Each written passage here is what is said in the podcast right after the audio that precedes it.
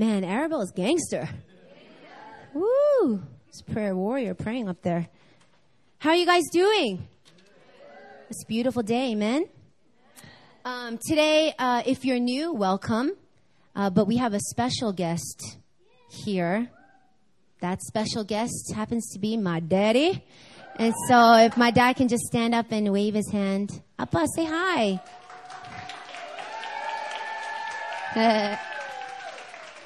Isn't he cute? It's my dad. Um, today the word is going to be coming from Psalm chapter 33.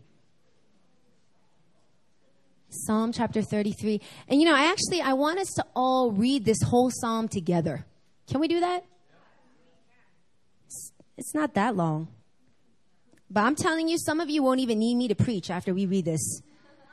Y'all gonna get set free just with the words. Amen? So if you're there, you guys there? Okay, all right, I'll wait, I'll wait. I got you. I like that. She keeps it real. All right, Psalm 33. We're going to start with verse 1 and we're going to go all the way to verse 22. Here we go. Shout for joy in the Lord, O you righteous. Praise befits the upright. Give thanks to the Lord with the lyre. Make melody to him with a harp of ten strings. Sing to him a new song. Play skillfully on the strings with loud shouts. For the word of the Lord is upright, and all his work is done in faithfulness. He loves righteousness and justice. The earth is full of the steadfast love of the Lord.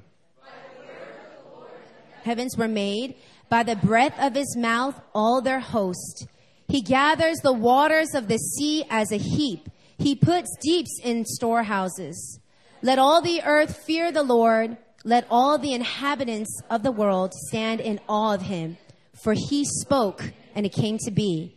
He commanded and it stood firm. The Lord brings the counsel of the nations to nothing. He frustrates the plans of the peoples. The counsel of the Lord stands forever, the plans of his heart to all generations. Blessed is the nation whose God is the Lord, the people whom he has chosen as his heritage. The Lord looks down from heaven. He sees all the children of man.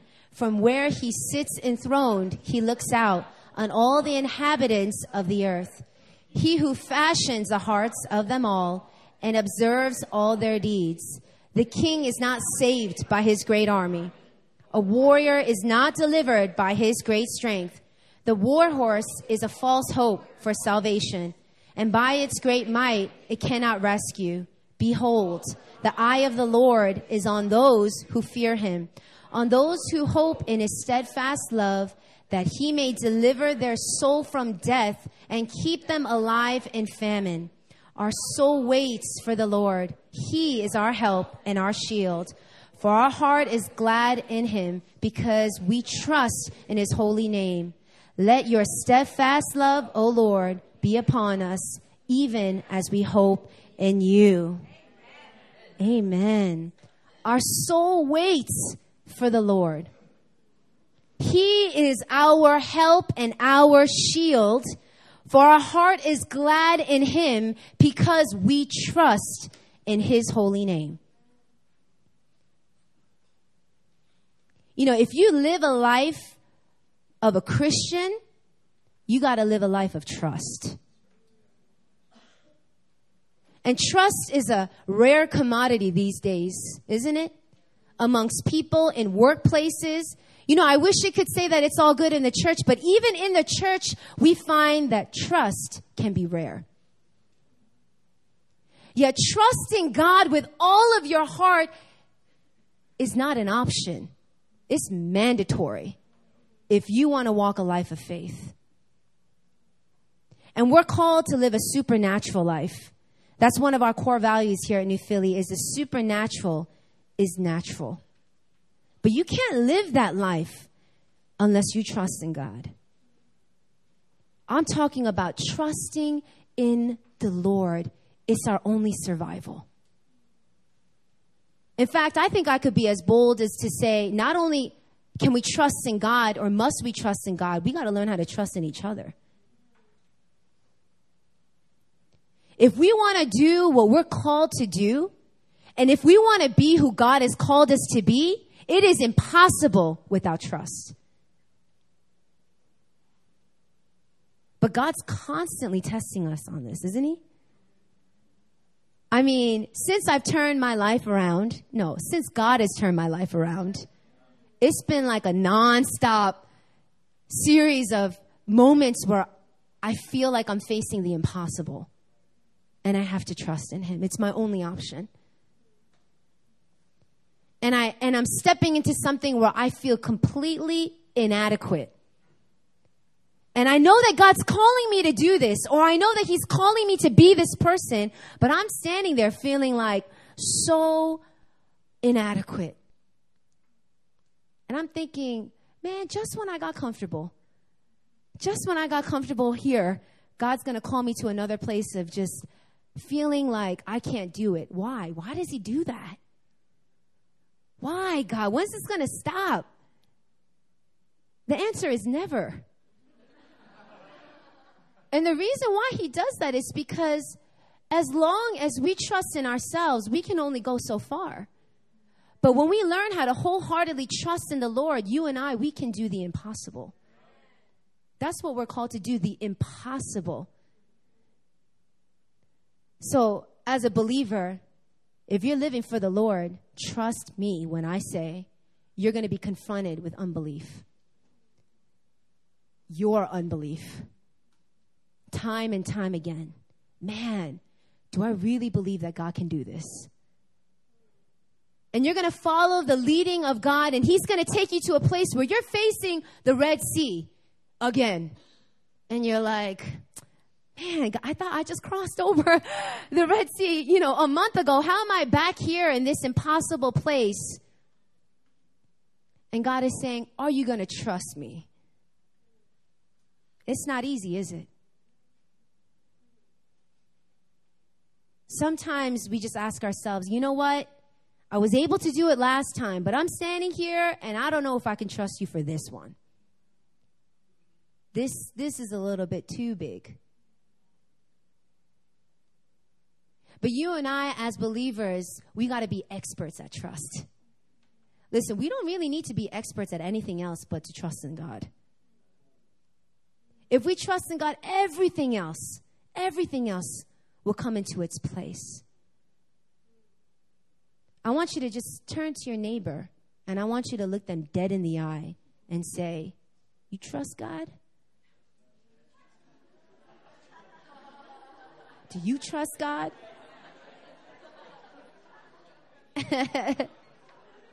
Some of y'all not looking at nobody, huh? so here we have Psalm 33. And the reason why I love this passage is because it ends with this exhortation. For our heart is glad in him because we trust in his holy name. We trust in his holy name. And the whole psalm actually is a journey to get to that point. They end there. They land their feet in this place. I trust God with everything. How did they get there? How do you and I, how do we learn how to trust God when we're facing the impossible? When it looks like, man, I don't know how I'm supposed to be that person, or I don't know how I'm supposed to do that thing that you're saying every Christian should do. How do we know how to overcome that? How can we trust God? And I feel like Psalm 33, it carries some of the keys to that. I want you to turn with me to the beginning of the Psalm. In the first three verses, it says, Shout for joy in the Lord, O you righteous. Shout for joy. Anybody who thought that worship time should have been quiet obviously didn't didn't read the Bible because it didn't say whisper for joy. It says shout for joy. Shout for joy, O you righteous.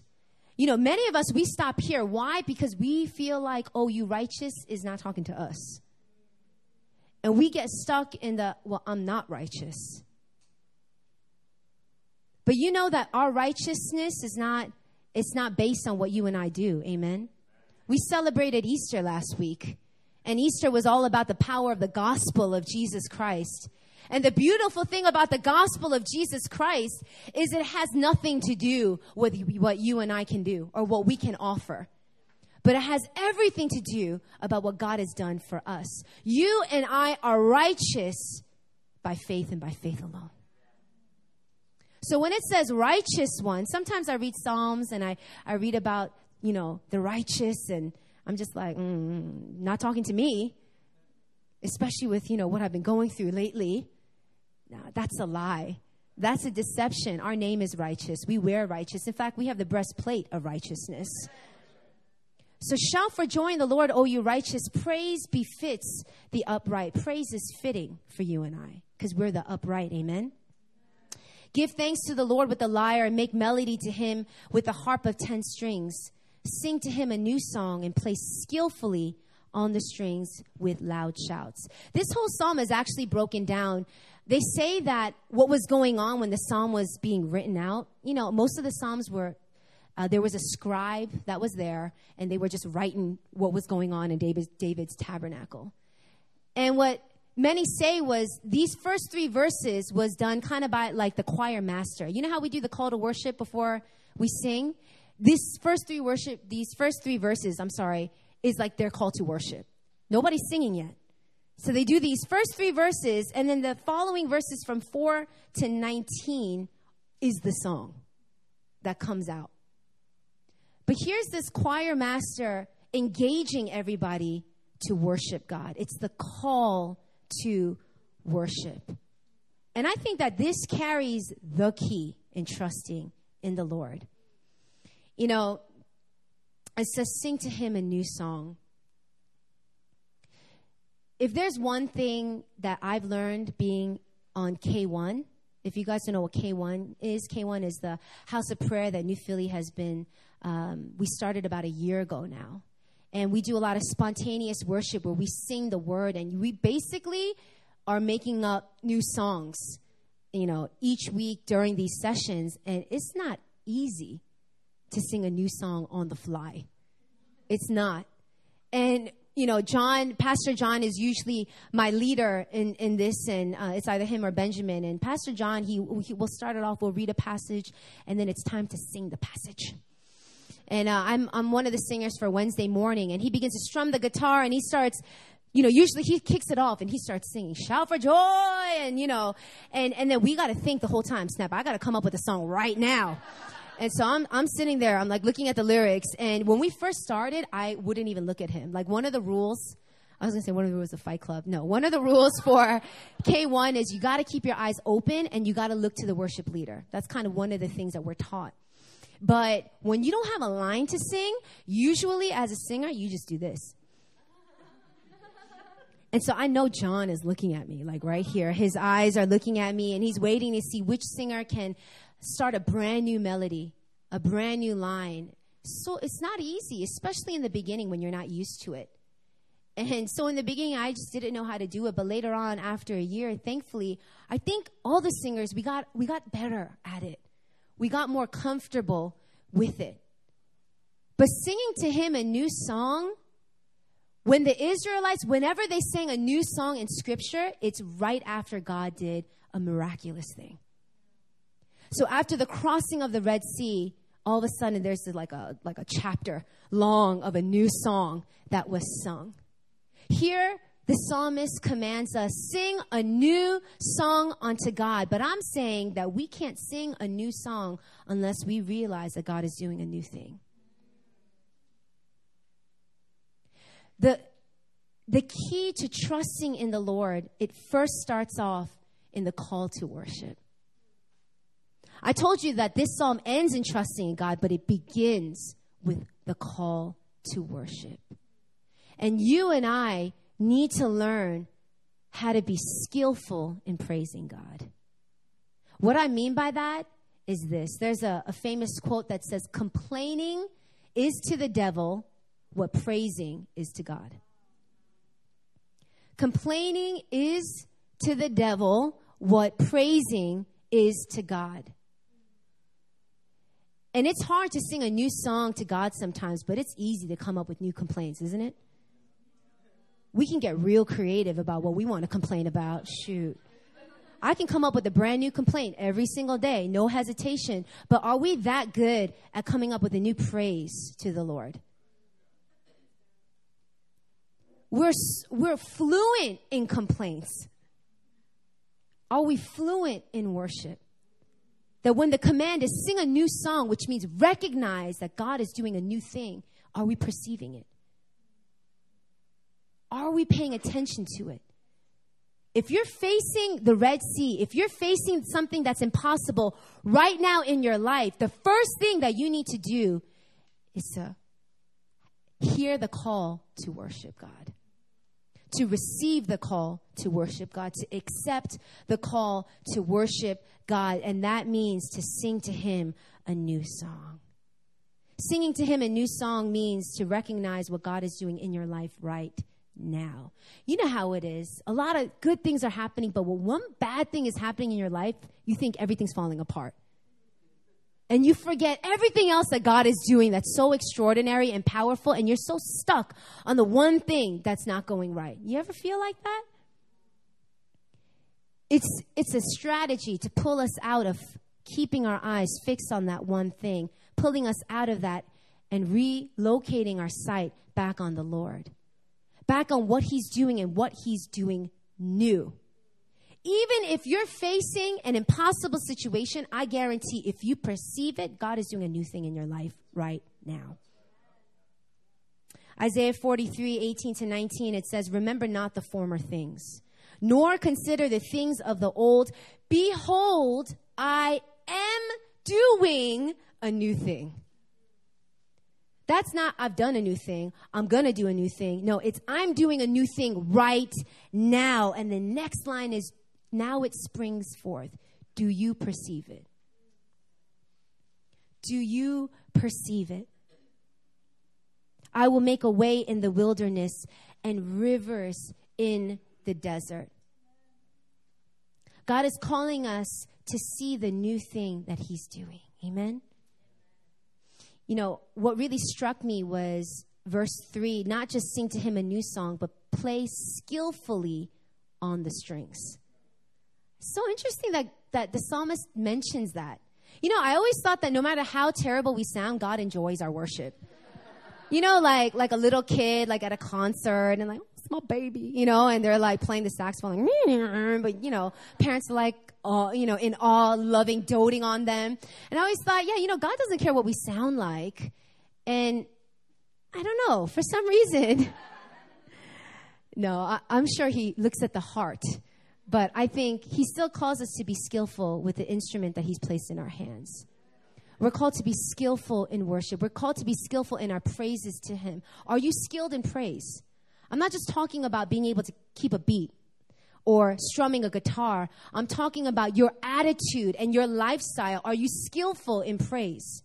Are you skillful in worship? What, is, what does it mean to be skillful? What does it mean to have skill? It means to have developed. Skill comes from developing, from training.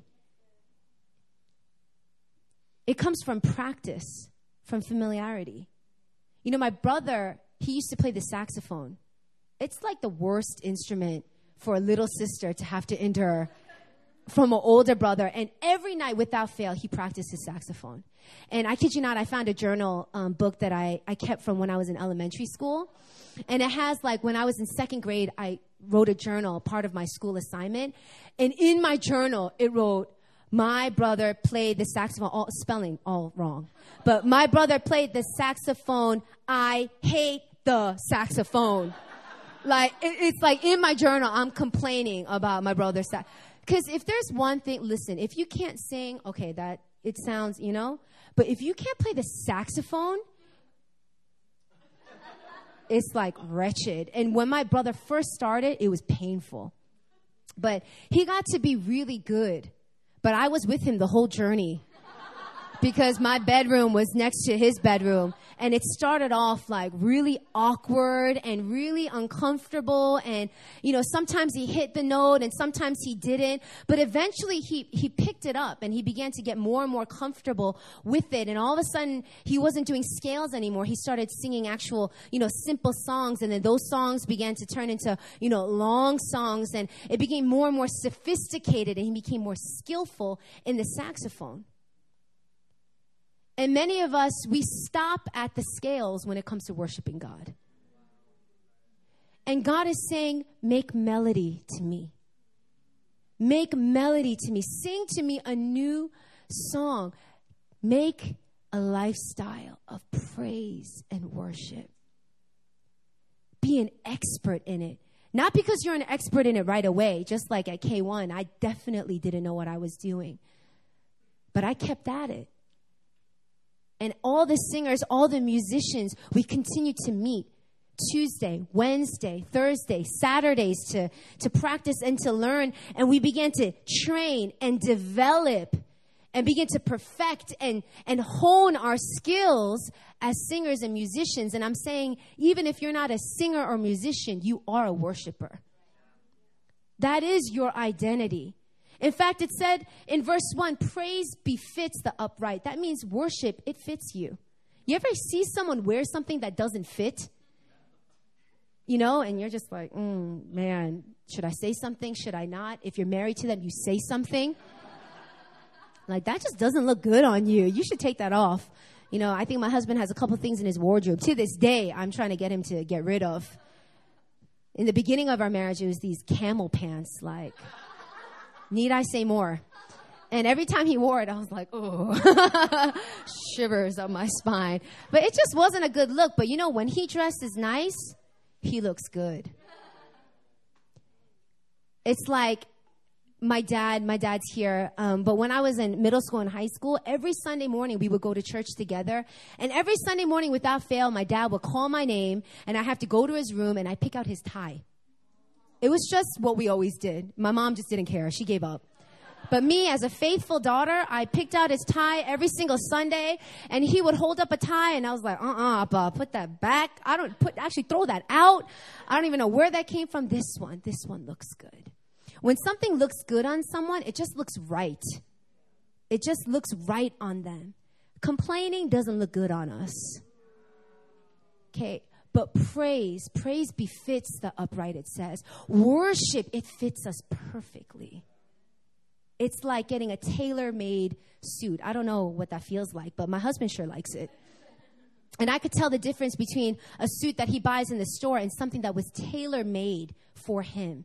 It just looks right. It just looks right. That's the same praise, worship, having a worship lifestyle to a believer. It's like that tailor made suit. It just fits right to you and I. That's the lifestyle that we're called to live. We're called to be skillful in worship, skillful, experts in praising God. And you know, when I when I'm talking about praising God, I'm not just talking about literally singing a song and all that stuff. I'm I'm talking about acknowledging him. Acknowledge God. It says in, in, in Proverbs chapter 3, verse 5 to 6 Trust in the Lord with all your heart. Lean not on your own understanding. But in all your ways, acknowledge him, and he will keep your path straight. You want to learn how to trust in the Lord, you need to learn how to worship Him, but you need to learn how to acknowledge Him. Acknowledge Him in all of your ways. You know, when I think about times where I had to trust in God, it's continuous. I could tell you right now what I'm trusting in God for. But one of the biggest turning points in my life for trusting God was coming to Korea. And I know that many of you guys know my testimony of what happened in Korea, but how I even got here was a testimony in itself. And what happened was God was transforming me in the summer of 06 and he brought me to this retreat and i went to this retreat and i just got blasted by god and at the retreat there was like a like a slideshow for missions to go to africa and when i saw this like i don't know this slideshow to go to Africa, literally my heart was like beating outside my chest. And I just knew I need to go to Africa. And as soon as it was over, I turned to my friend and she goes, We need to go to Africa. And I was like, Yes, Africa. And I remember I went to the pastor. It, it wasn't my church. I visited a church and went on a retreat. And I went to the pastor and I was like, I need to go to Africa. And he's like, Oh, it's the signups are done. And, he's, and he looked at me and my friend and he was like, But you know what? We'll make room for the two of you. And so we're like, All right. And he had a policy of going when going on missions with this church, you have to pay your whole way, which means it wasn't like fundraising like we do in New Philly. You work. He wanted you to literally work for the money that you were going to use to go to Africa. We had to raise a lot of money. And so I had no job. I just graduated college. And so the next day I told my parents, Amapa, I'm going to go to Africa. And they were like, what in the world is wrong with this child? and they were like, uh, all right, well, how are you going to do that? Where are you going to come up with the money? And I was like, I don't know. And that day I got a phone call from my friend saying, hey, are you looking for work?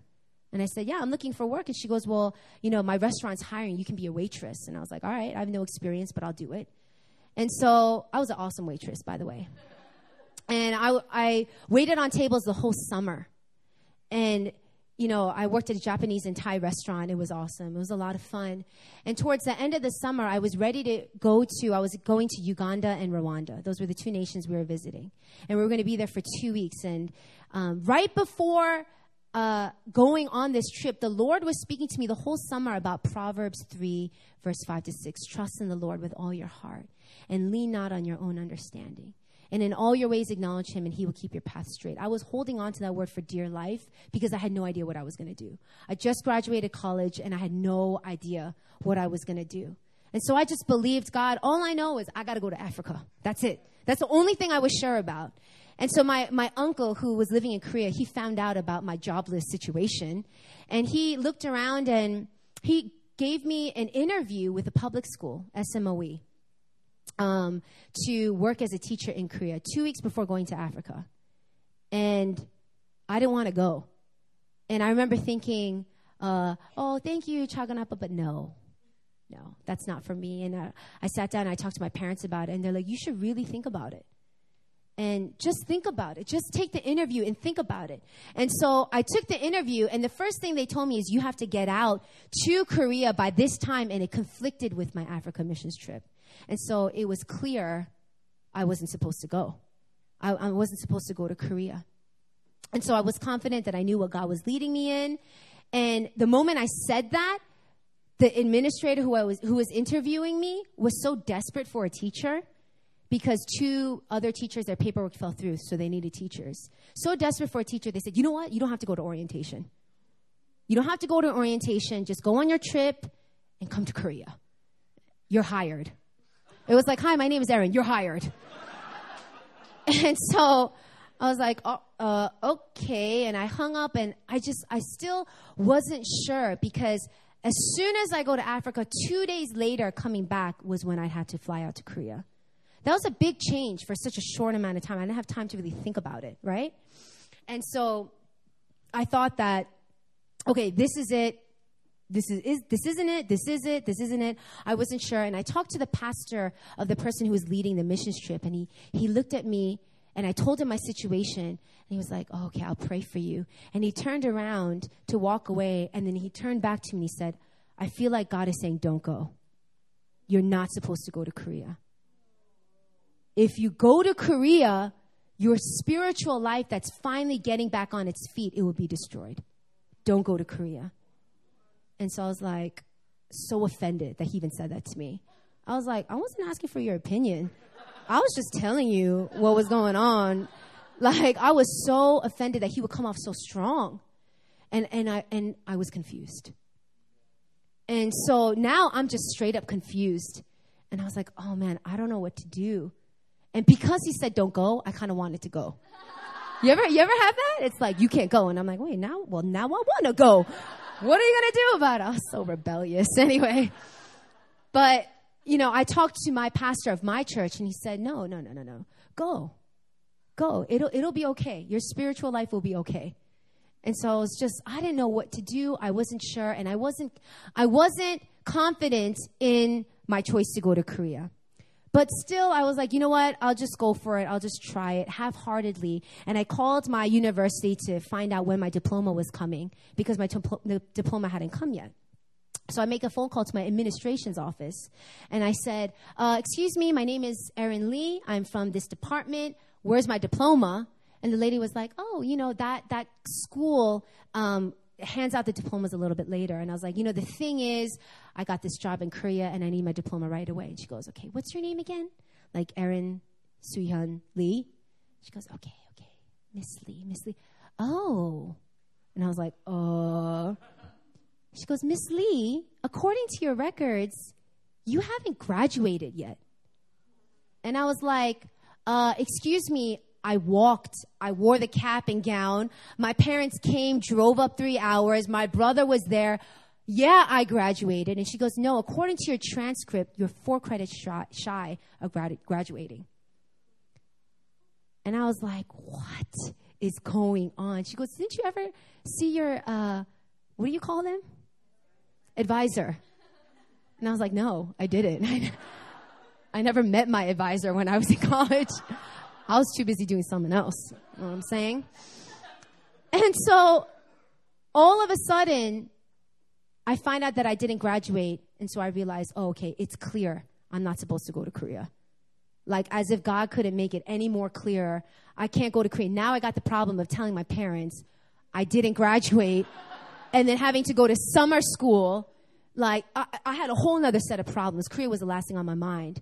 But I emailed my um, she she told me, well, you know, the problem was you took a class, you got an incomplete in the class, and that incomplete turned into an F. And the moment she said that, I knew it just came rushing back, and I knew what class she was talking about, and I was like, oh man, I totally, totally was supposed to get that grade change, and I forgot, and that grade turned into an F, and that's the class I needed. So long story short, I emailed that professor in a haste, but I thought nothing of it. And I called my best friend. I cried.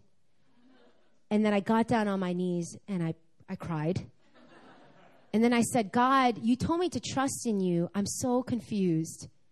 I don't know what's going on. I'm so embarrassed, but I'm going to trust in you because of everything you've done in my life so far. And I look back at everything that God was doing up to that point, and I thought about who he was, and I all of a sudden got this supernatural ability to trust God despite it all. And I began to kind of recite verses 4 to 19 about who God is. And I fixed my eyes. I don't even know how I did it, you guys. I was so immature in my walk with the Lord at the time, but it was supernatural. I literally looked at the situation and immediately I looked up and I just said, God, I trust in you. I trust in you because your track record with me, you've always been faithful. You've always come through. And therefore, I can't help but to trust in you. And so I worshiped him in that moment, and then I called my parents. And my parents were golfing. And my mom was the one that picked up the phone, and she was in such a good mood.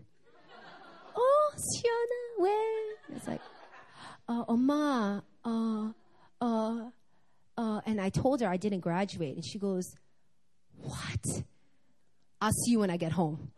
Yeah, I know. And I just, the whole time, I'm like, Oh man, um, it's done. But, but I don't know. I can't explain. I had this peace. And then when my parents got home and they sat down and they talked with me, I was ready. I was ready for them to just chew me out. But my mom and dad sat down and they looked at me and it was weird. They told me to just trust in God.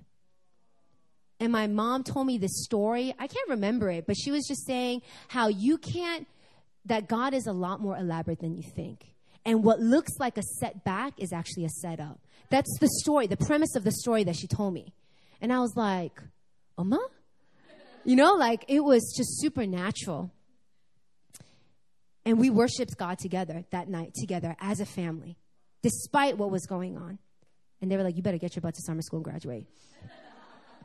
and the next morning, I went to early morning prayer with my mom. And because I, I needed to pray. And in that time, I basically did a Psalm 33. And I got on my knees and I began to worship God. And I began to just say, God, I worship you. I trust you. Your word, I don't trust in my degree because obviously I didn't even have it. I don't trust in my own strength. I don't trust in my own education. I don't trust in anything, but I trust that everything that's going on, you know all about it and you're walking me through it. And I just, I just trust in you. And I just spent about 30 minutes to an hour worshiping God.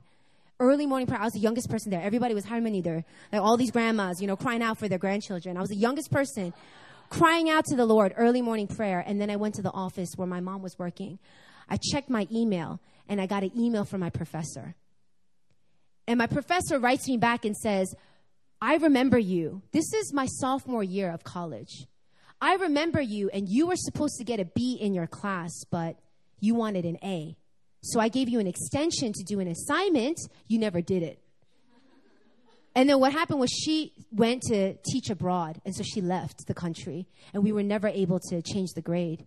She goes, But I have all my records, and I went into the office today, and I changed your grade to a B. Congratulations, you graduated. Can you imagine? Can you imagine? And I'm sitting there and I said, man, God, you must want me to go to Korea bad. Because I was ready to, the moment he took it away was the moment my heart started to burn for Korea. And then supernaturally, when he put that option back in my hands, I knew that I knew that I knew God was sending me to Korea. But it was a test. Trust in the Lord with all your heart. I had to email SMOE and I was like, listen, I don't have my diploma yet, but it's coming. Is that okay? So desperate. They're like, uh, just come. we bought your plane ticket. Just get over here. We need a teacher. And I taught for SMOE for two years. But the real story is I found this church and my life got radically transformed. How do you trust in God for impossible things? You learn how to praise. You learn how to praise. You get skillful with your praise set. And when you get skillful in praising God, you'll learn how to acknowledge Him.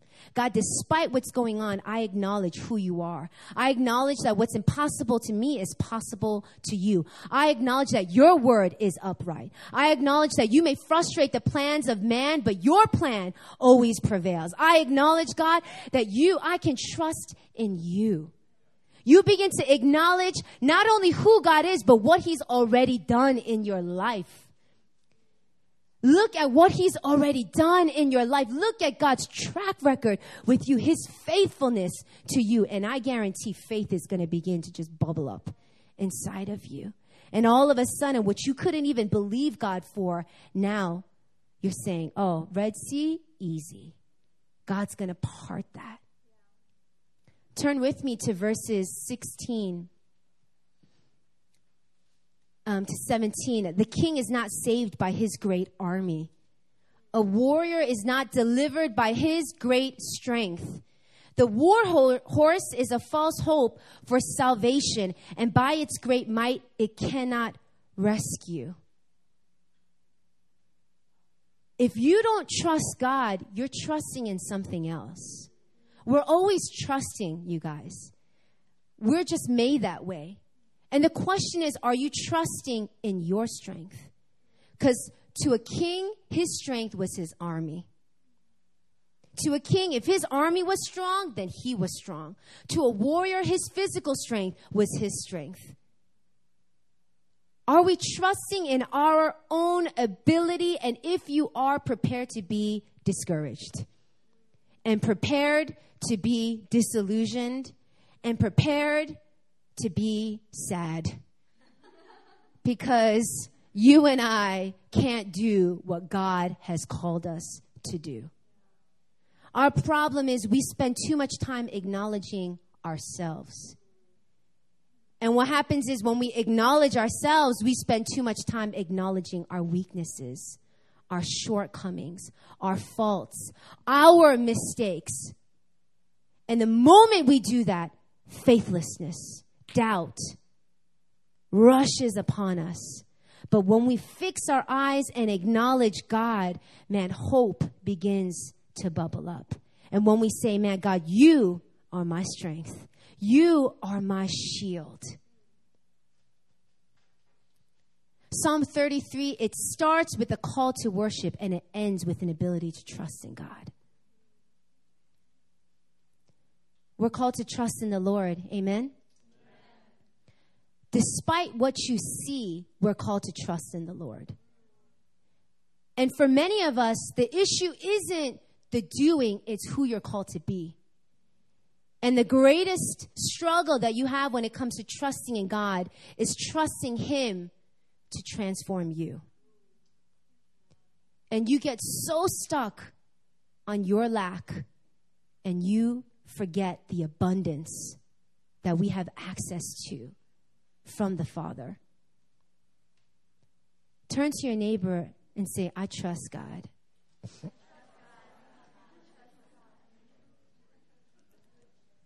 20, it says, Our soul waits for the Lord.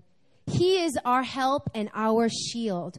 For our heart is glad in him because we trust in his holy name. I want you guys to just close your eyes.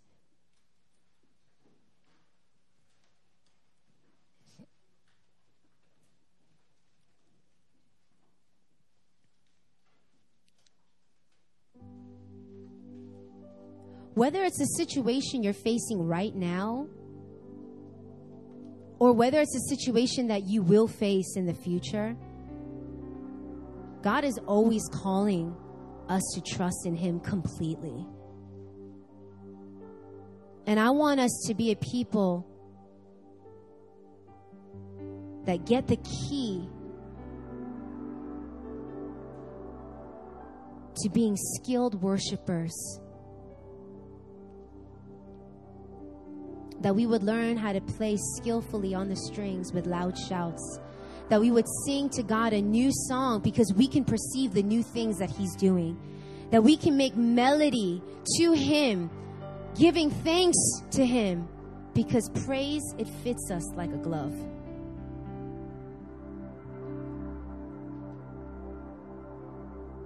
And I want to give you guys an opportunity to respond because for some of you, some of you are more skillful in complaining than you are in worshiping.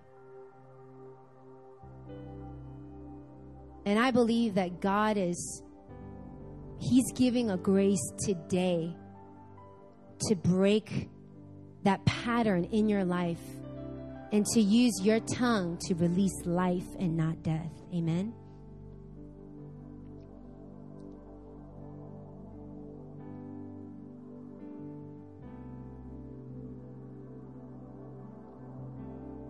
If that's you, if you look back, even on your week, this past week, and you were to calculate the percentage of complaints versus the percentage of fresh praise to God, your stats aren't looking, they're not looking like you know God has called them to look.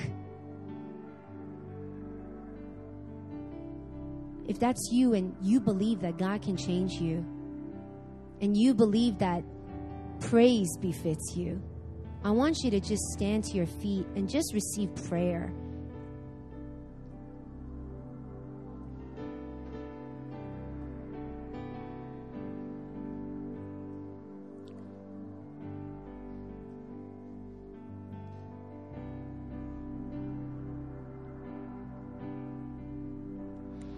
And I believe that this prayer right now that's going to go out, it's actually going to transform each and every single one of you that are standing to your feet.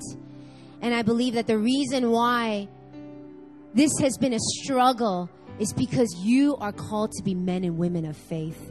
That in fact, your destiny includes the things that are everyone else would consider to be impossible.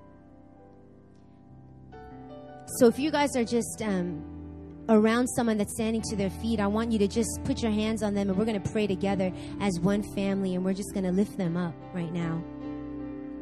And what I want you to do is I want you to just begin to speak out the identity over these uh, men and women that their identity is a worshiper that their identity is one that speaks continual praise to the Lord, that their identity is one that continually acknowledges God in their lives and the new thing that God is doing. So let's just begin to pray for each and every single person that's standing to their feet. Come on, lift up your voices and begin to break off these false identities and establish them in the Spirit.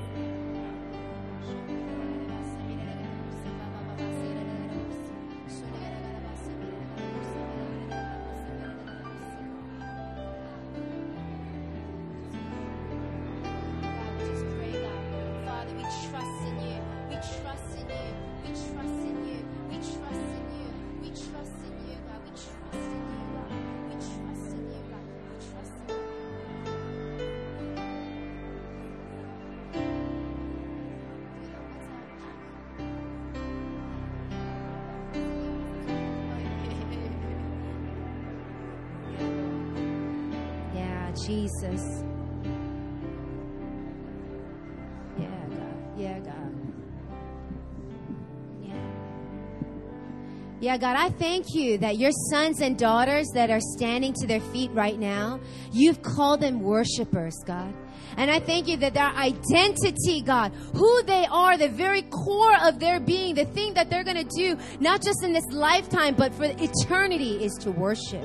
And God, I pray that you call them your skillful worshipers. You're calling them, oh Lord Father, to be experts, God. Father, not just to play the scales of praise, but God, to sing new songs, to make melodies, God, to perceive the new things that you're doing in their lives right now, and to give you worship for those things. And so, God, I thank you. I break the identity of a complainer, God. I break the identity of a pessim- pessimism, Lord. I break the identity, Lord Father, God, of, of things that have been spoken over them, God. And Lord, I just release, God, their true, their true identity as ones, Lord, ha, that are worshipers. Ones, God, that can't help but to give you praise ones that can't help but to acknowledge your hand in their lives in every moment. God, I just thank you, Lord, that you're changing mindsets right now. God, you're changing mindsets right now, and you're opening up eyes to perceive, God, what you're doing. You're opening up eyes of faith to perceive. And so, God, we just worship you in this place and we thank you. In Jesus' name, amen. Amen.